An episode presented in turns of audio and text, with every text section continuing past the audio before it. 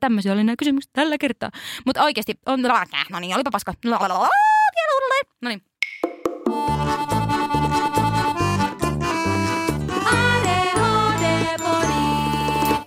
Moi, mä oon Fredrika Heipä hei, mi on Ringa. ja tämä on ADHD-podin viimeinen jakso tältä kaudelta. Meidät löydät Instagramista. At ADHD-podi. Siellä voit laittaa meille viestejä ja kommentteja, toiveita ja mitäs ikinä keksitkään. Jaksotoiveet tulevaa tuotantokautta koskien on oikein tervetulleita. Mitä jäi käsittelemättä, mitä toivoisit, että käsiteltäisiin lisää ja mitä tykkäsit menneestä kaudesta? Myöskin, ketä haluaisit vieraaksi tulevalle kaudelle.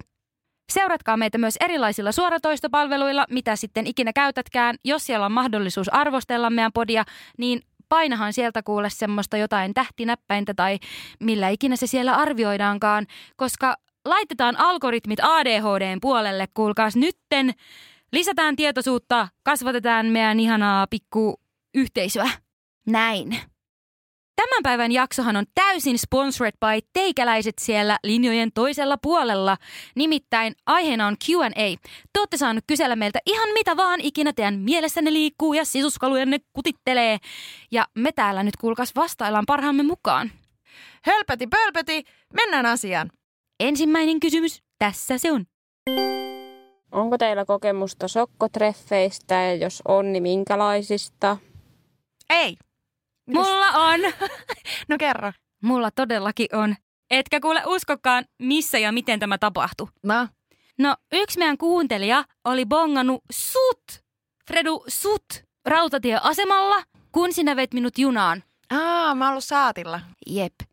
Mies satuin avaamaan Instagramin ja siellä se kertoi se meidän kuuntelija, että se oli nähnyt sut siellä. Ja mie kerroin sitten tämän, mitä oli tapahtunut. Eli että se olit saatellut mut junaa. Sitten mie sanoin, että no käy äkkiä repimässä Fredua jostakin hihasta. Mutta kävikin ilmi, että hän oli tulossa itse junaan. Eli se ei ollutkaan siellä aseman päädyssä sen takia, että se olisi ollut saapumassa Helsinkiin.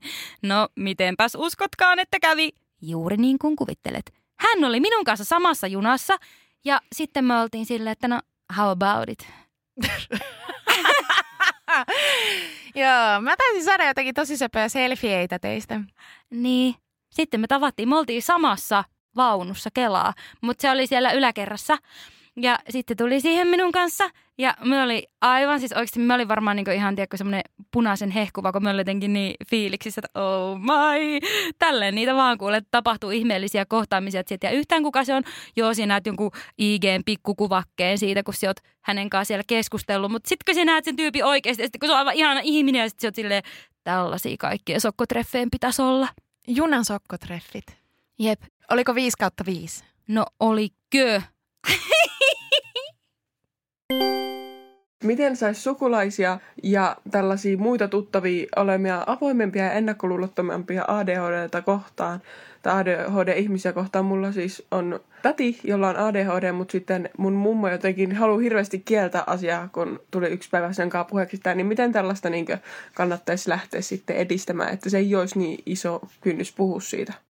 Fredu, avaa sanainen arkkusi. No mun ensimmäinen ajatus oli silleen, että no mitä se, mitä sen mummon ajatusmaailmaa tarvii saada muutettua, jos se on 80 jotain. Sitten mä mietin, että niin, kaikkien mummot ei ole ehkä 80 jotain, että tässä voi olla vähän nuorempi mummo kyseessä, aa, jolla on ehkä vielä sille vähän enemmän pontta ja annettavaa kuin mitä sitten sellaisella vähän vanhemmalla mummolla. Aika jännä tuo sinun ajatus, koska minun mummo oli 80, mutta siis sehän vetelee ihan niin kuin meikäläinen konsana. Mie en jotenkin osaa yhtään nähdä, että mie en valistaisi sitä jostakin asiasta, jos minun tekee mieli. Tai sille, että minun mummo ainakin oppii koko ajan uusia juttuja ja se on jotenkin ihan sille fiiliksissä keskustelee minun kanssa vaikka ja mistä asioista. Onpa ihana kuulla, että sulla on tollainen mummo. Se on kyllä ihan paras. Siis oikeasti mummo, mie rakastan sinua kuuhun takaisin ja universumin ympäri. Mutta mulla on tähän myös niin kuin, tota ajatustakin. Ennen vanhaan se on oikeasti ollut ehkä semmoista, että jos henkilö tietää edes ADHDsta, niin se mikä kuva siitä voi olla, niin on hyvinkin negatiivissävytteinen. Ja varsinkin jos tietää, että se on perinnöllinen, niin siinähän voi olla semmoista jotakin itsesoimaamista pelissä osittain, jonka takia sitä voi olla vaikeaa hyväksyä tai ymmärtää. Ja on helpompi sulkea pois asioita, kun kohdata niitä itsessään ja muissa. Ja varsinkin sitten se, että jos on pienikään epäilys, että itse on saattanut olla se, joka on aiheuttanut tällaista omaan sukuhaaraansa, niin sehän saattaa olla oikeasti isompikin juttu. Mutta miten tästä pääsee pois itsesyyttelystä tai muiden syyttelystä, niin jos jotenkin onnistuisi käymään keskustelua avoimesti ilman, että sitä ADHDta liittää kehenkään sukulaiseen tai itseensä, vaan ylipäätään puhuu vaikka just neurokirjon häiriöistä, että miten ne vaikuttaa kenenkin elämään niin positiivisesti kuin negatiivisestikin ja fiilistelee sitä asiaa sille avoimesti. Eli niin poistaa siitä sitä stigmaa ja jotenkin, että näyttää myös sen puolelle, että ei se ole pelkästään jotain vaikka haitallista ominaisuutta. Ja sitten toisaalta niin varmaan voi olla myös sitä, että kaikille annetaan nimi ja aina pitää olla diagnoosit ja kaikkea tämmöistä, niin jos se niin ei tuota se keskustelutulosta, niin ei sitä väkisillä ehkä kannatakaan. Et sitten ehkä kannattaa itse alkaa miettiä omalle kohdalle, että onko se sitten niin tärkeää, että ne sukulaiset tietää tai hyväksyy sen asian sinussa. Tai ainakin, jos he hyväksyvät sinut semmoisena kuin sinä oot. Ehkä ne vaan ei jotenkin halua sitten nimeä joillekin sun ominaisuuksille, koska he rakastaa sua just semmoisena kuin sinä oot, eikä ole välttämättä tarvetta määrittää sitä. Ja mie ehkä jollain tavalla jopa ymmärrän sen, koska mullakin on tosi paljon erilaisia asioita ja kummallisia juttuja suhteessa vaikka mun sukulaisiin, jotka vois olla semmoisia, että hävetään perheen mustaa lammasta, joka asuu asuntoautossa ja tekee esittävää alahommia ja koska meet oikeisiin töihin ja muuta tämmöistä. Mutta niin, en nyt tarkoita, että niistä tarvii olla puhumattakaan, mutta se, että ne on vaan osa sinua tai osa minua – niin ehkä sitten semmoinen lempeys itselle siitä, että jos et siellä saa jotakin ymmärtämään tai haluamaan keskustella asioista, niin ehkä se ei sitten niin kuin ole sinun harteillasi myöskään. Anna itsellesi armoa myös siinä asiassa. Mä en ole ihan varma, mitä mieltä mä olisin siitä, että kenen tehtävä on yrittää saada omia sukulaisiaan avoimemmiksi ja ennakkoluulottomammiksi jonkun asian suhteen.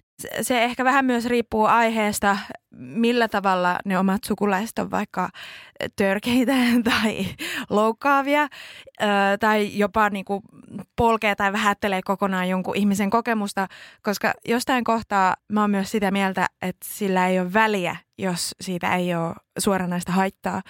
Kai se ihmisen semmoinen perustarve tulla hyväksytyksi ja rakastetuksi jotenkin ajaa siihen, että voi kumpa koko maailma ymmärtäisi mua, niin sit mä olisin kokonaisempi. Ja todellisuudessa kaikilla on hirveä kiire huolehtia omista ongelmistaan, että se semmoinen oma, oma business on aina kuitenkin kaiken edellä, niin tavallaan jos jonkun toisen ihmisen muuttaminen ennakkoluulottomammaksi ja suvaitsevammaksi on työmaa, niin onko se parasta mahdollista voimavarojen käyttöä en tiedä. Tämä ehkä riippuu myös siitä, että kuinka paljon niiden ihmisten kanssa viettää aikaa, että kuinka ikäviä ne yhteiset joulut vaikka on sitten. Ja ehkä myös tuo, mihin siellä viittasit, että onko se sitä, että sinua niiden piirteiden takia niin alennetaan. Että sehän ei ole ok. Mutta se, että kaikki ei tule ymmärtään, kaikki ei tule ymmärtää, se on ihan fakta. Ja ehkä ei tarvi just pyrkiäkään siihen täydelliseen ymmärrykseen. Mutta totta kai kunnioitus, että se on ihan ehdoton juttu, että kunnioitus pitää olla ja asioista pitää pystyä keskustelemaan. Ja jos oikeasti käy niin, että se vaan syö sinua sisältä ja sinua jollakin tavalla poljetaan, niin mieti silloin, että onko se suhde, vaikka se olisi sukulaissuhde, niin onko se sen arvoinen. Joo. Tiesitkö, että veri velvoittaa ää, ajatus – Siis tämmöinen sanonta kuin veri velvoittaa. Mun muistaakseni se alun perin ei edes liity sukulaisuuteen, vaan se liittyy verivalaan. Ja verivala tehdään ainoastaan sellaisen ihmisen kanssa, joka ei ole, ei ole sukua, eli, eli vannotaan ikuista kumppanuutta. Joo, joo, tehdään semmoinen diili, vetään niin, et, et, haavot käteen ja niin, kätellään ja niinku what up. Friends in, in good and bad ja mitä nyt näin. Jep. Ja se on se, missä puhutaan, että veri velvoittaa, koska me ollaan tehty verivala. Mutta se sukulaisuus, ei, sitä käytetään jotenkin vähän hassusti siihen. Mutta sukulaisuus ei velvoita mihinkään. Ja jos velvoittaa, niin siihen voit aina sanoa, että hei, sain tän sulta. Ho,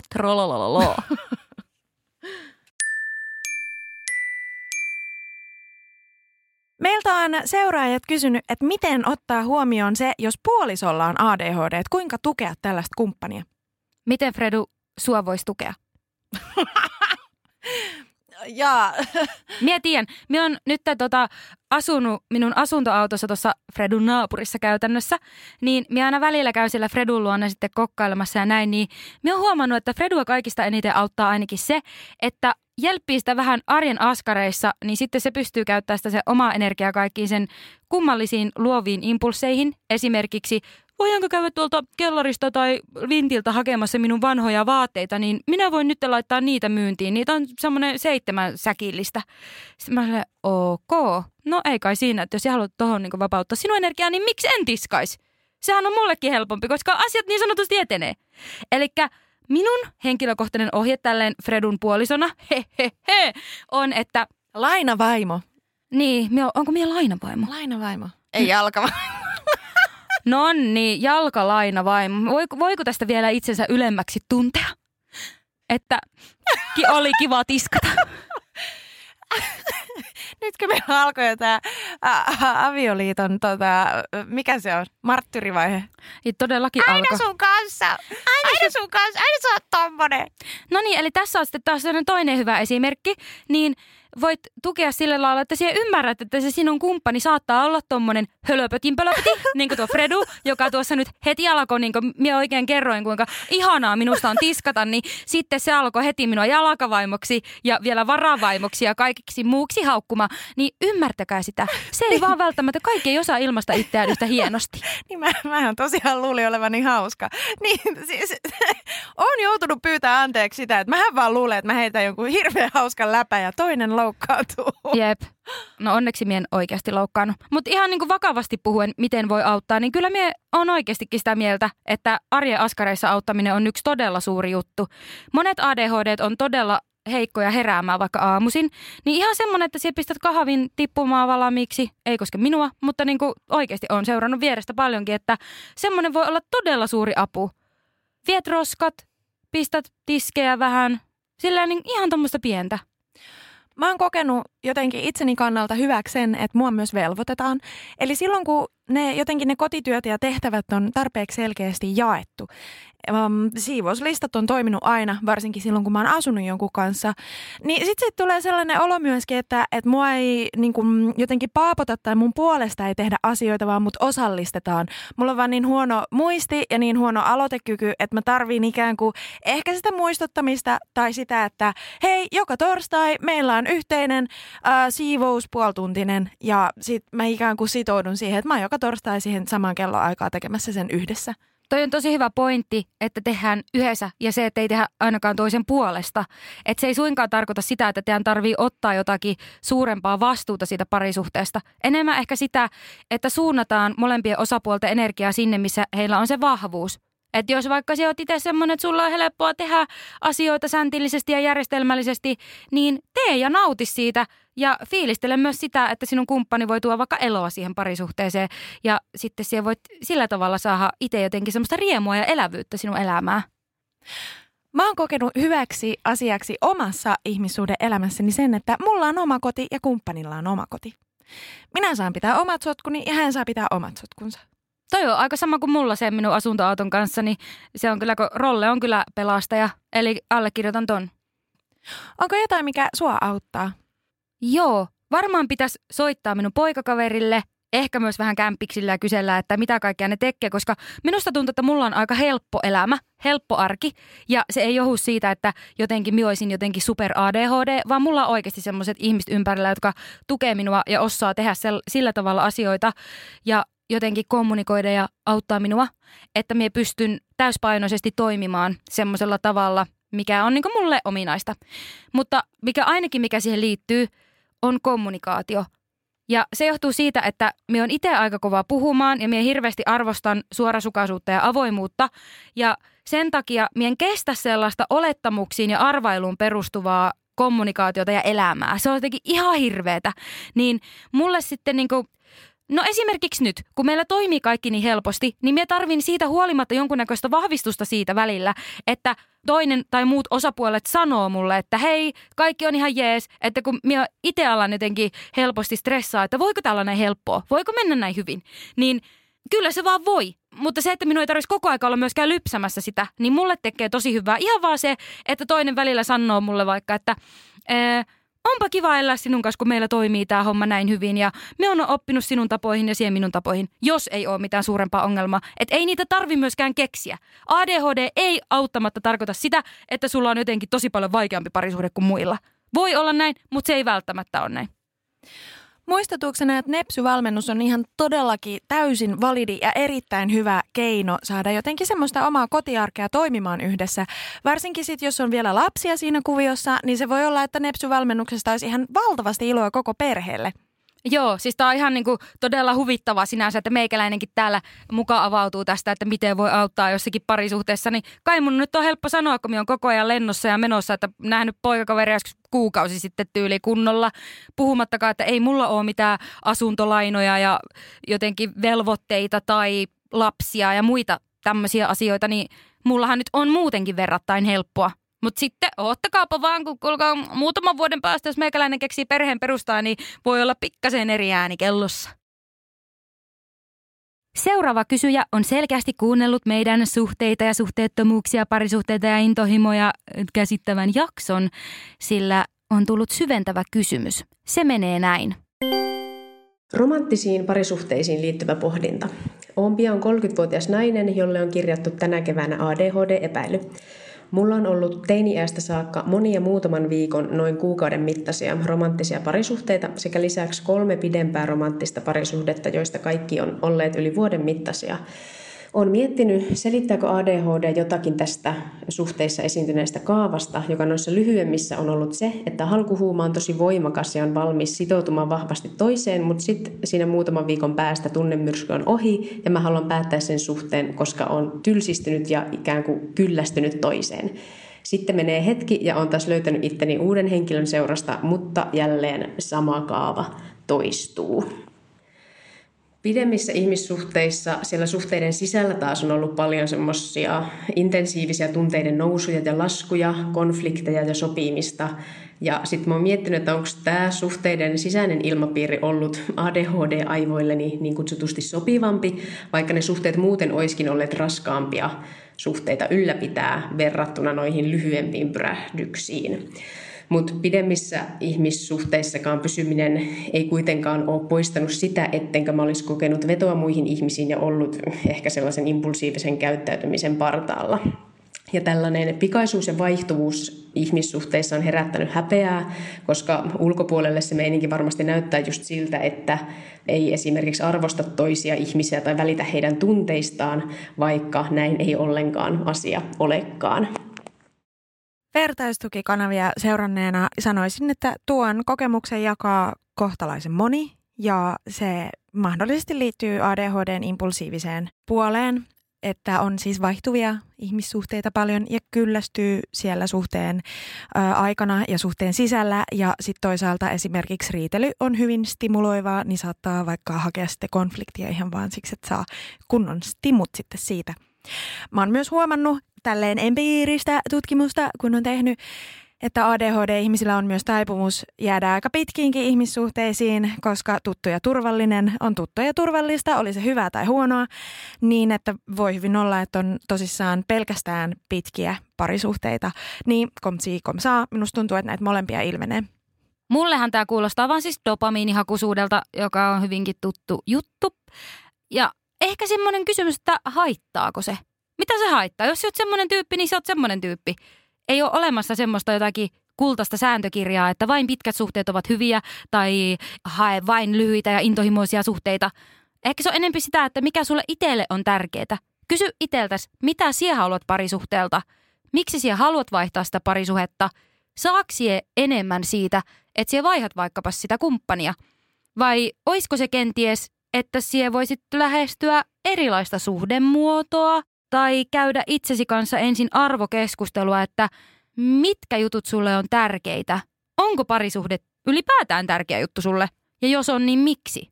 Ja tosiaan tämän kysymyksen esittänyt henkilö pohti myös itsekin sitä, että ADHDn kautta tämän asian käsittely on auttanut häntä ymmärtämään pikkasen niin sitä omaa toimintaa. Eli että se ADHD voisi selittää hieman tätä. Ja sen kautta hän pystyy sitten niin työstämään näitä asioita ja toimimaan ehkä paremmin ja tiedostavammin. Ja näinhän se just on. Jos sä itse saat siitä tukea ja ymmärrät, että se on sinun kohdallasi selkeästi kiinni tästä ADHDsta, niin totta kai sun kannattaa peilata sitä sitä asiaa vasten ja kysellä sitä vertaistukea. Mutta mun henkilökohtainen mielipide on se, että tämä kuulostaa Ringa Aflatunin toiminnalta dopamiinihakuisuus.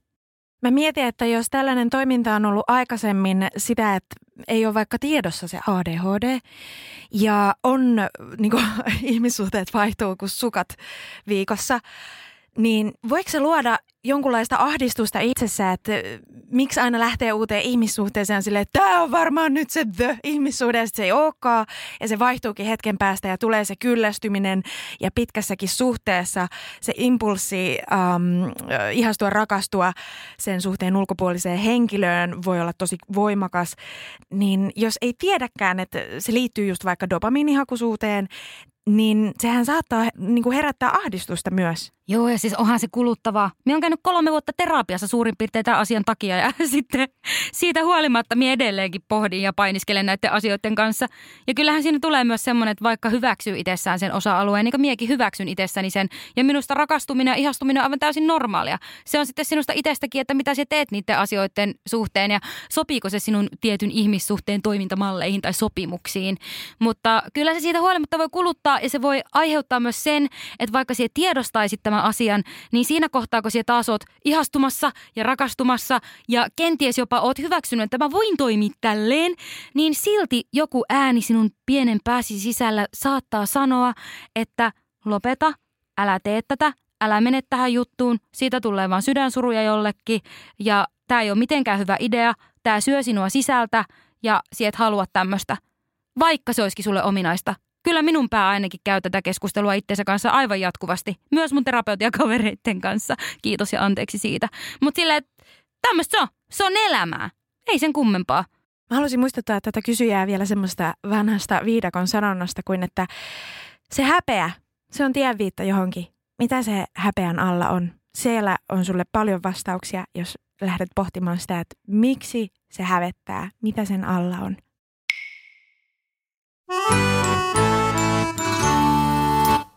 Otetaanpa seuraava kysymys.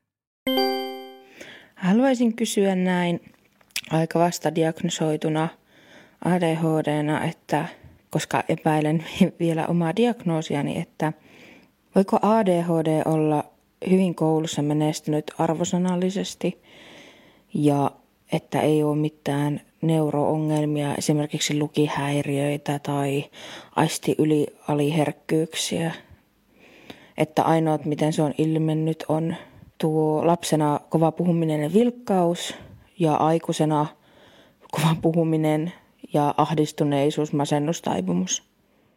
Ymmärsin, että sinulla on ADHD-diagnoosi ja koska en ole lääkäri, niin voisin tämän sinun kysymyksen perusteella jo vastata, että kyllä voi. ADHD voi olla näistä seikoista huolimatta – Diagnostisiin kriteereihin hän kuuluu se, että sen oirekuvan ja niiden oireiden on haitattavaa elämää useammalla kuin yhdellä elämän osa-alueella. Ja sitenpä siis myös sulla on selvästi ja pakostakin hankaluuksia ja haasteita useammalla kuin yhdellä elämän osa-alueella, koska sulla on diagnosoitu se ADHD. Tämä on tämmöinen tämän hetken ikuisuuskysymys, että entä jos on menestynyt hyvin koulussa, opinnoissa, elämässä, että voiko olla ADHD? Kyllä voi. Nyt se, että miksi haetaan se diagnoosi, miksi tarvitaan se diagnoosi, niin siellä on oltava jotakin vaikeuksia taustalla. Uupumustaipumusta, masennustaipumusta, muita mielenterveysongelmia tai sitten tosissaan, ja tai siis tällaista rikkonaista muuta elämää, että se elämän hallinta ei pysy kasassa, vaikka tokarissa on pelkkää kymppiä toisen perään. Niin, kyllä voi. Ja muistutuksena taas kaikille tuoreeltaan diagnosoiduille se epäilyvaihe kuuluu siihen aikuisena diagnosointiin, eli voi olla, että on joidenkin viikkojen tai kuukausien mittainen ajanjakso, jolla miettii, että tämä on varmaan väärä diagnoosi, eikä minulla kuitenkaan ole ADHD ja huijasin tutkimuksissa. Ei hätää, se kuuluu siihen prosessiin se kokemus ja ei muuta kuin nauti siitä. Mie muistuttaisin myös sitä, että si et ole itse kovin hyvä loppupeleissä kuitenkaan arvioimaan sitä, että onko sulla joku vai eikö sulla ole mikä tahansa diagnoosi. Totta kai sulla voi olla epäilyjä ja siellä voit niin ne tuoda esille, mutta tässäkin niin kysymyksessä minusta oli vähän silleen harhaanjohtavaa, että jos mä olisin kuullut vaan noin muutamat, niin mitä se pistitkin siinä kysymyksessä, niin totta kai mulla olisi tullut miljoona muutakin diagnoosia mieleen, mikä se voisi olla. Mutta kyllä ne on aivan varmasti kartoitettu todella tarkasti – ne diagnoosiin yltävät piirteistöt ja oireistot. Eli älkää yrittäkö myöskään olla omien itseänne lääkäreitä. antakaa ammattilaisten hoitaa se puoli. Luen tähän samankaltaiseen teemaan liittyvän vähän niin kuin jatkokysymyksen tai olisiko se ehkä jopa aiempi vaihe periaatteessa, eli eri kuuntelijalta. Olin itse ADHD-tutkimuksissa neurolla viime vuonna ja diagnoosia ei saamatta, koska ei lapsuudesta tarpeeksi muistikuvia. Mitä enemmän on nyt lukenut tai lähinnä kuunnellut juttuja ADHDsta, sen vakuuttuneempi on, että mulla se on ja asian pitäisi saada tukea enemmän. Työterveyden kautta on hakenut nyt apua, mutta sieltä keskitytään nyt lähinnä ahdistuneisuuteen. Terapiassakin keskitytään enimmäkseen ahdistukseen. Mitä ajatuksia herää, Ringa? Toistaisin tässä kohtaa itseäni siitä, että älä yritä diagnosoida itseäsi. On tosin hyvinkin mahdollista, että lääkärillä on mennyt jotain ohi siellä sinun diagnoosivaiheessa ja prosessissa, mutta mun mielestä on todella jopa ihana kuulla, että oot saanut silti tukea työterveyden puolelta. Ja jos sulla on ahdistusoireita, ahdistuneisuutta, niin kyllähän sitäkin pitää hoitaa. Ja vielä parempikin on, että jos se hoidetaan alta pois, niin sitten nähdään, että jatkuuko se sun oireilu vielä vai ei. Jolloin on myös helpompi päästä siihen ydinkysymykseen, että onko siellä jäänyt lääkärillä jotain huomaamatta vaiko eikö. Ahdistuneisuus esimerkiksi on sellainen, joka voi liittyä moneen muuhunkin asiaan kuin ADHD. En siis yritä sanoa millään tavalla, etteikö sulla voisi olla ADHDta, mutta on myös tosi hyvä pitää mielensä avoimena – koska helposti kun lukee jostain oireyhtymästä tai mistä tahansa diagnoosista tai ylipäätään mistä tahansa asiasta, joka puhuttelee itseä jostain syystä tietyllä hetkellä, niin sitä alkaa helpommin samaistumaan siihen ja kertomaan itselleen sitä tarinaa. En todellakaan sano, että se on aina näin, mutta kehotan kuitenkin siihen, että ainakin käy sen prosessin ja eri ammattilaisten ja tukitoimien kautta tutustuu itseensä ja siihen, mitä se mahdollisesti voi olla. Mua mietityttää, että mitkä ne on ne lisätukitoimet, mitä sä tarvitset.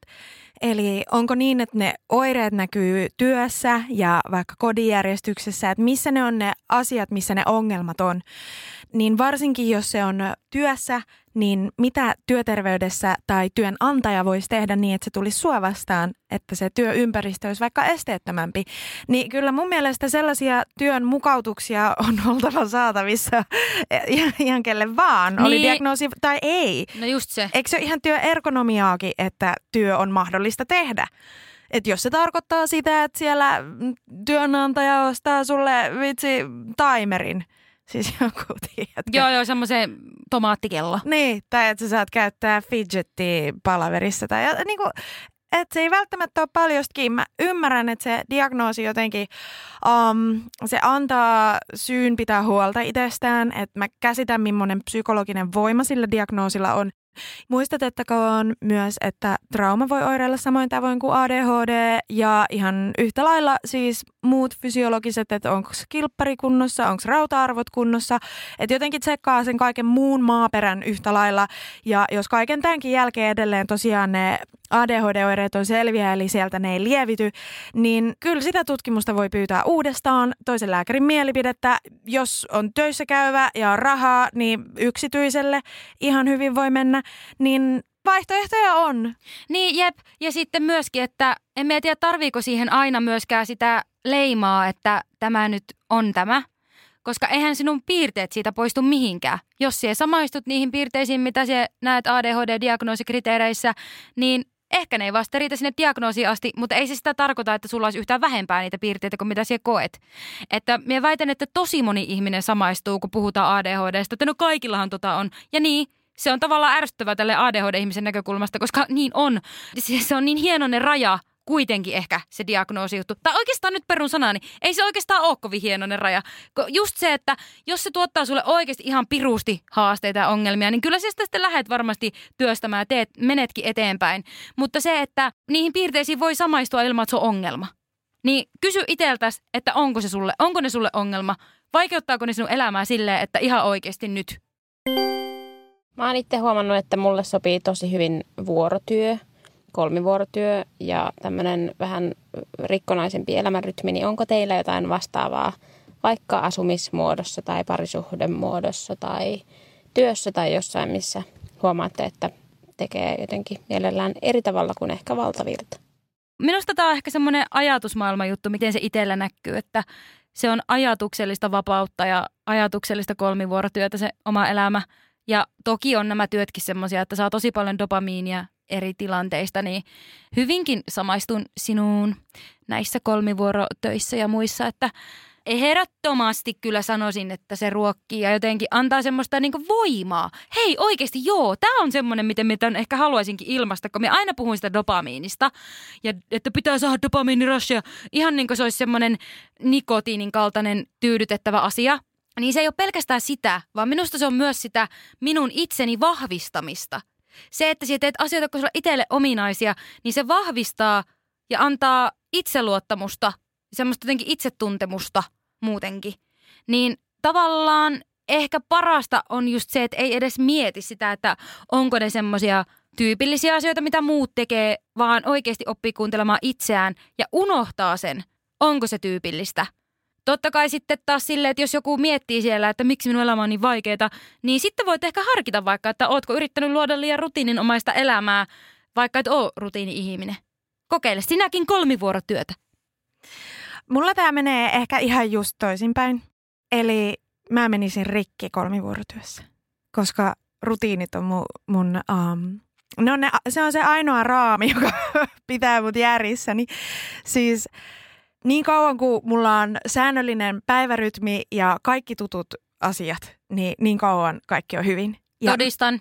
Mä menen ihan tolaltani, jos Todistan. mun pitää esimerkiksi, jos mun pitää matkustaa Helsingin ulkopuolelle – niin mä menen pois tolaltani siitä vaan sen tähden, että se on rutiinimuutos. Musta tuntuu, että Fredu on nytkin tuommoisessa jossakin aivan ihmetsoneissa. Se on tuossa tepastelu ympäriinsä ja jotenkin näyttää melko ahdistuneelta. Ja mä luulen, että se ei ole mistään muistako siitä, että me äänitetään taas illalla. Ja se on rutiinipoikkeama. Se on muuten ihan totta. Mä yleensä tähän aikaa jo mun työpäivä niin sanotusti, joka sisältää vaikka kodin siivoamisen myös, niin kaikki tommonen on niinku tehty tähän mennessä tähän aikaan siellä yleensä makaat peittoburriittona reality TV äärellä. Totta, ei vielä ABA ulos. Silloin vielä, kun mä olin työkykyinen, ja mä ymmärrän, että voi kuulostaa paradoksaaliselta, että mä puhun täällä podcastissa ja mä oon samaan aikaan työkyvytön. Mutta näin se nyt vaan on tässä hetkessä. Mutta silloin, kun mä olin vielä ihan tosiaan oikeasti työkykyinen, niin silloin mulla oli kolme työtä samaa aikaa ja se sopi mulle tosi hyvin, mutta ne oli säännöllisiä kaikki. Eli siellä ei ollut niinkö niiden kesken. Mä tiesin, että milloin tapahtuu mitäkin. Se oli sama päivä joka viikko ja sieltä oli selvät ö, kaudet, milloin niitä töitä tehtiin ja niitä saattoi parhaimmillaan olla tosiaan kolme työtä päällekkäin, mutta vähintään kolme eri työtä sen vuoden sisällä. Ja se toimi mulle, mutta jos se olisi ollut yhtään ei niin rutiininomaista, niin se olisi nimenomaan taas syönyt mut elävältä.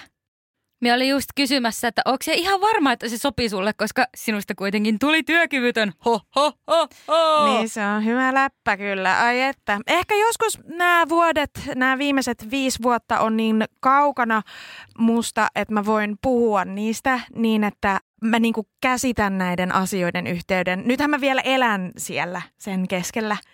Niin se, se niinku kaikki on vähän mujua kyllä me luulen, että tuolla kuuntelijakin varmaan aika monet on minuakin psykologisoinut menemään, että, että ei, ei ringa sulla todellakaan mene niin hyvin kuin siellä luulet. No, minä voin kertoa teille rohkaisevan sanan, että en mie edes luule.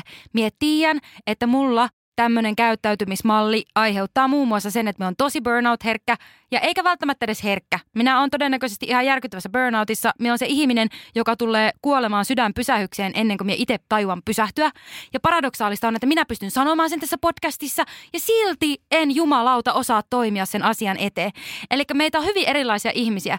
Se, että minä saan minun työstä sitä jotakin tyydytystä, vahvistusta, dopamiinia ja niin edelleen, niin se ei suinkaan tarkoita sitä, että se olisi tervettä. Minä kuvittelen, että se sopii mulle, mutta eihän se nyt oikeasti sovi. Tai sopii tiettyyn pisteeseen asti, mutta se, että on osattava tunnistaa myös omat rajansa, oli se niin mitä tahansa. Koska se, että jos siellä olet ihan hulluttelemaan kaikkien asioiden kanssa, koska sä ajattelet, että olen impulsiivinen ihminen ja minulla on ADHD ja sen takia voin toimia tällä tavalla, kuten villieläin viidakossa, niin etpä muuten silti välttämättä voikkaan. se, se saattaa olla oikeasti illuusio, mitä siihen noudatat ja uskottelet itsellesi kuten minäkin täällä, niin kannattaa ainakin välillä pysähtyä ajattelemaan ja miettimään ja kyseenalaistamaan, että missä tässä nyt on kaikesta kyse. Ja tässä tuleekin tämmöinen harvinainen juttu, kun Ringa kertoo teille nytten vinkin. Yleensä se on tuo meidän Fredu, joka täällä kertoo näitä viisauksia, mutta nyt mie kerron viisauden. Ota itsellesi tavaksi tehdä kuukausireflektio tai kahden viikon välein reflektio. Todennäköisesti kuukausi on hyvä, ettei tule liikaa paineita. Ei tarvi alkaa kirjoittaa päiväkirjaa, jos ei se ole sulle ominaista, mutta se, että siihen ees kerran kuukaudessa pysähyt, laske vaikka vähän niin kuin, että onko ollut tarpeeksi vapaa-päiviä, onko vapaa-hetkiä, ootko nähnyt ystäviä, minkälainen sun yleinen vireystaso on ollut. Se voi kuulostaa tosi vähältä, että sä sen kerran kuussa, mutta sitten kun sä mietit sitä vuositasolla ja siellä vaikka viiden vuoden sisältä katsoa, niin siellä on kuule kummallisesti jo yli 50-60 merkintää. Niin siellä pystyt alkaa vähän niin kuin hahmottaa sitä, että mikä sulle on ominaista ja minkälaiset kaudet ja ajat on toiminut sulle. Että onko se kolmivuorotyöntekijä vai onko se semmoinen hyvä rutiinien rakastaja? Mitäs Fredu on tulossa syssymmällä? Siis mä oon niin innoissani, koska me ollaan mukana ADHD-liiton alasessa virtuaaliheimo-hankkeessa. Siinä hyödynnetään Discordia, jonne on luotu oma palvelin tälle virtuaaliheimo-hankkeelle ja siellä tulee tapahtumaan sitten kaikkea kivaa ja jännittävää toimintaa. Se on niin vertaistuen ja tiedon välittämisen kanava. Se on suunnattu 16-29-vuotiaille ADHD-oireisille nuorille, mutta tietysti jos koet samankaltaisuuden tunnetta kyseisen kohderyhmän kanssa, niin kuule sinne vaan. Näiden ikävuosien väliin mahtuu monenlaisia elämäntilanteita ja haasteita, joiden kanssa ei tarvitse jäädä yksin. Virtuaaliheimo tarjoakin valtakunnallisesti matalan kynnyksen alustan vertaisten kohtaamiseen sekä tuen ja tiedon saamiseen. Eli jos ja kun joku asia arjessa tökkii, virtuaaliheimosta saa vinkkejä, ymmärrystä ja vertaistukea. Eli ei tarvitse kenenkään sietää tai kestää ja jaksaa yksin siellä omassa arjessa, vaan sitä tukea on ihan todella matalalla kynnyksellä saatavilla. Oli sitten kyseessä joku iso tai vaikkapa pienempikin murhe. Musta on oikeasti vähintäänkin aika että nyt vihdoin tehdään semmoinen alusta, jossa nuoret pääsee konkreettisesti itse osallistumaan vertaistuelliseen palveluun, joka on niille ominaisella alustalla. Se on siellä internetissä, missä kaikki muutenkin jo tapahtuu. Kyllä, ja se on kuitenkin mahdollisuus on olla anonyymi, ja se anonymiteetti on siinä ihan super tärkeää, koska pääsee myös kysymään sellaisia kysymyksiä, joita on ehkä omalla nimellä ja naamalla vaikea kysyä. Jep, esimerkiksi jos mietit tätä meidän podin Q&A-konseptiakin, niin tosi kiva silleen kertoa jotakin tosi henkilökohtaista omalla äänellään kysellä tuolla. Niin nyt on teillä kuulkaa niin. se tilaisuus, että te pääsette tänne Discordiin kyselemään ja löytämään informaation ihmeellisen maailman. Käynnissä on myöskin vapaaehtoisten verkkovertaisten ja moderoijien haku. ADHD-liiton nettisivujen kautta löytyy ilmoittautumislinkki, mitä kautta voit hakeutua vapariksi tähän toimintaan. Ja mä voin sanoa, että siellä kyllä tarvitaan monenmoista osaajaa, jos sulla on ADHD, läheinen suhde ADHD, sen haluat olla tämmöinen isovelimäinen, isosiskomainen, isosisaruksellinen hahmo siellä Discord-serverillä, niin ei muuta kuin ilmoittaudu liiton linkin kautta. Lisätietoja myös ADHD-liiton Instagramista ja meidän Instagramista sitten viimeistään elokuussa vaiheessa, kun kaikki alkaa olla selvää. Jep. Eli tällä hetkellä ette vielä löydä tätä palvelinta suoraan omalla nimellään, koska sillä ei vielä ole nimeä.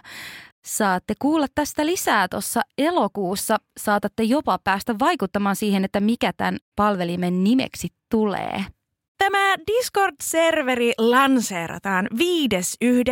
armon vuotta 2022 ja siellä on menossa mukana Nyyti, YTHS, Vamos, jotka on kaikki tämän hankkeen yhteistyökumppaneita.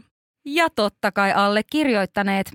Ehkä myös joku muukin podista tuttu ääni saattaa vilahdella täällä lanseerausviikolla. Hmm, kukahan se mahtaa olla? Arvaukset kehiin.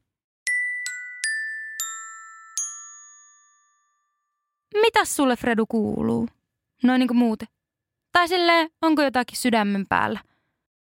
Mä teen tässä sellaista harjoitusta, että mä kuuntelen sitä, miltä musta tuntuu. Että mitä tuo herätti, mitä sä multa kysyit, öö, koska mähän, mun, mun siis tunnesäätelyn ylisäätelytendenssi on sellainen, että kun mä en kuule niitä mun tunteita, mä oon oppinut ylisäätelemään niitä, eli kontrolloimaan niitä niin mä en myöskään kuule tai tunnista mun rajoja tai mun tarpeita tai mun toiveita.